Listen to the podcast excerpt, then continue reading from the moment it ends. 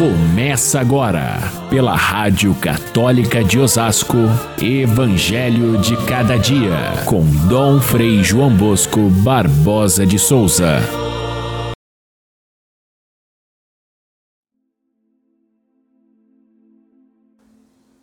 Mestre, eu trouxe a ti o meu filho que tem um espírito mudo.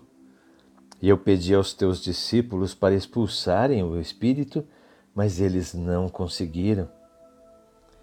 Então Jesus ordenou ao espírito impuro: Eu te ordeno que saias do menino e nunca mais entres nele.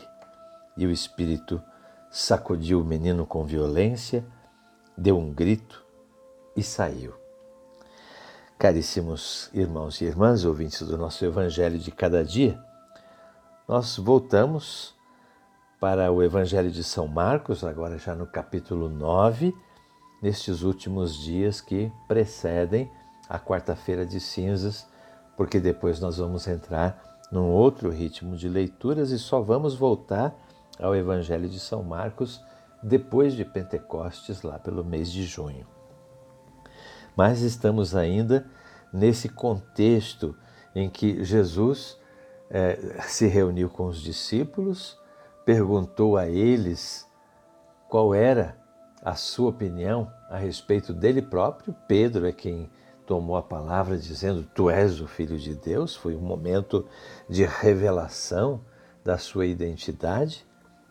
Depois daquela palavra, Pedro é repreendido por Jesus porque não tinha entendido ainda o sentido do sofrimento. E, na sequência, Pedro, Tiago e João sobem com Jesus ao Monte Tabor, onde tem o episódio da transfiguração. Momento em que Pedro, Tiago e João ficam extasiados diante do rosto divino transfigurado de Jesus. A passagem de hoje ocorre logo em seguida, quando Jesus e os três discípulos descem da montanha e encontram uma confusão lá no pé da montanha. Primeiro, porque um pai desesperado, uma criança que estava doente, epilético, com ataques, com grande descrição de São Marcos, com detalhes do modo como o menino se contorcia, espumava, e pediu aos discípulos que estavam lá embaixo que expulsassem os, o, o, espírito mal e os discípulos não conseguiram fazer isso sem Jesus. Quando Jesus desceu, então estava aquela confusão. E havia ali os mestres da lei que, ainda para piorar a situação, discutiam com os discípulos, tentando talvez ridicularizá-los, porque não, não conseguiam fazer aquilo que, que Jesus lhes havia ensinado. E o pai, desesperado pelo estado grave do menino, ele não sabe se ele acredita ou não acredita, é, chega até Jesus e até diz de uma maneira assim, é, talvez incrédula: se podes fazer alguma coisa, faça porque eu estou desesperado com essa criança. Já desde, desde muito tempo tem essas convulsões, já quase que perdeu a vida por causa disso, se jogando na água, no fogo é, era, era uma, um quadro horrível, portanto. E esse pai não sabia se acreditava ou não. Jesus comenta a maneira como esse homem fala. Se podes, ele diz: tudo é possível para aquele que crê. Tudo é possível. E a resposta do pai: Eu tenho fé, Senhor, mas aumenta a minha fé.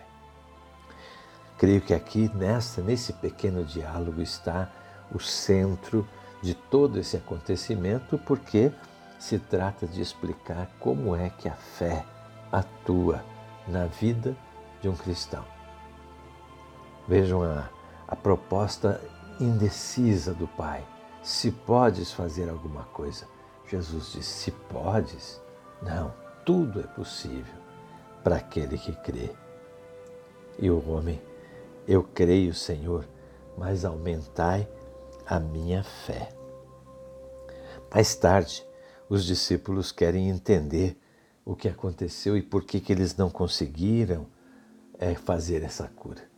E Jesus lhes explica que é preciso muita oração e fé para conseguir a cura. Eles não tiveram fé. Eles não tiveram suficiente oração. Fica bem claro aí no, no texto. Por isso, não conseguiram fazer o milagre. É sobre essa questão da fé que é, é, toda essa, essa passagem se passa. Nós vamos ver primeiro que os discípulos ainda não tinham fé suficiente. Eles ouviram lá na, na hora, naquele momento da revelação de Pedro, tu és o Messias, o Filho de Deus, ficaram encantados com isso e acharam que eles, pela simples, pelo simples fato de falar em nome de Jesus, já estava tudo resolvido. Não. Não é assim porque não é qualquer pessoa que faz show de milagres. É preciso estar unido a Cristo pela oração e pela fé. Aliás, as duas coisas, porque só palavras mágicas não curam. Só a atitude de fé, sem testemunho, sem coerência de vida, sem manifestação da fé diante das pessoas também não. É uma coisa e a outra. As duas coisas se exigem a fé e a oração.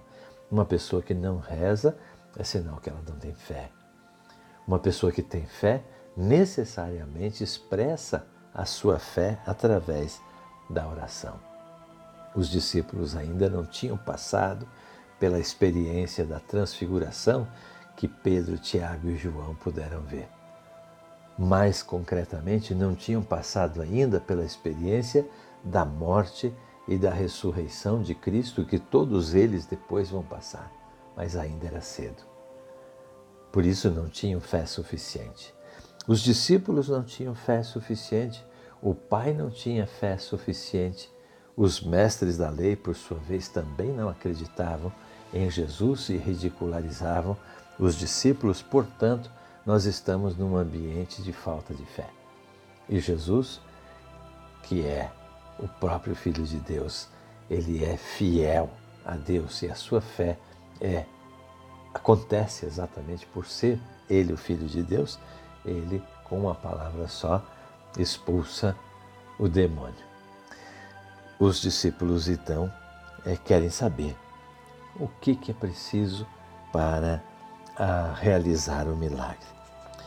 Jesus, depois da, desse gesto que ele, que ele faz é, expulsando o demônio, o menino fica praticamente uh, desmaiado. Até pensaram que ele tinha morrido.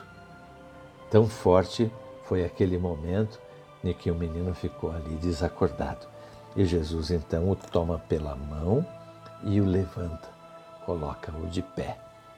Essa expressão, bem traduzida do original, colocar-se de pé, levantar-se, tomado pela mão, é a mesma expressão que se usa na, no Novo Testamento para falar de ressurreição. Ou seja, é preciso ressuscitar é preciso viver uma vida de fé o suficiente, uma vida de ressuscitados. Esse, esse fato, ele tem toda a configuração do contexto batismal. Aqueles cristãos que se preparavam para o batismo, ao ouvir esse fato, eles vão perceber que qual, qual que é o, o tamanho, qual que é a qualidade da fé que eles mesmos possuem. Eles estão em busca de Jesus ainda não fizeram uma experiência profunda de fé. Eles precisam ainda caminhar com Jesus para chegar a unir a fé e a oração e aí viver uma vida de ressuscitados. Eles, portanto, é, estão em busca dessa fé como nós estamos também. Por isso nós podemos dizer, juntamente com o, o pai dessa criança, Senhor, eu tenho fé, mas aumenta a minha fé. É a lição do Evangelho de hoje que eu gostaria que todos gravassem bem no coração e pudessem iniciar esse tempo da quaresma que aí vem com essa expressão. Eu tenho fé, mas Senhor, aumenta a minha fé. Fiquem todos com Deus. Até amanhã, se Deus quiser.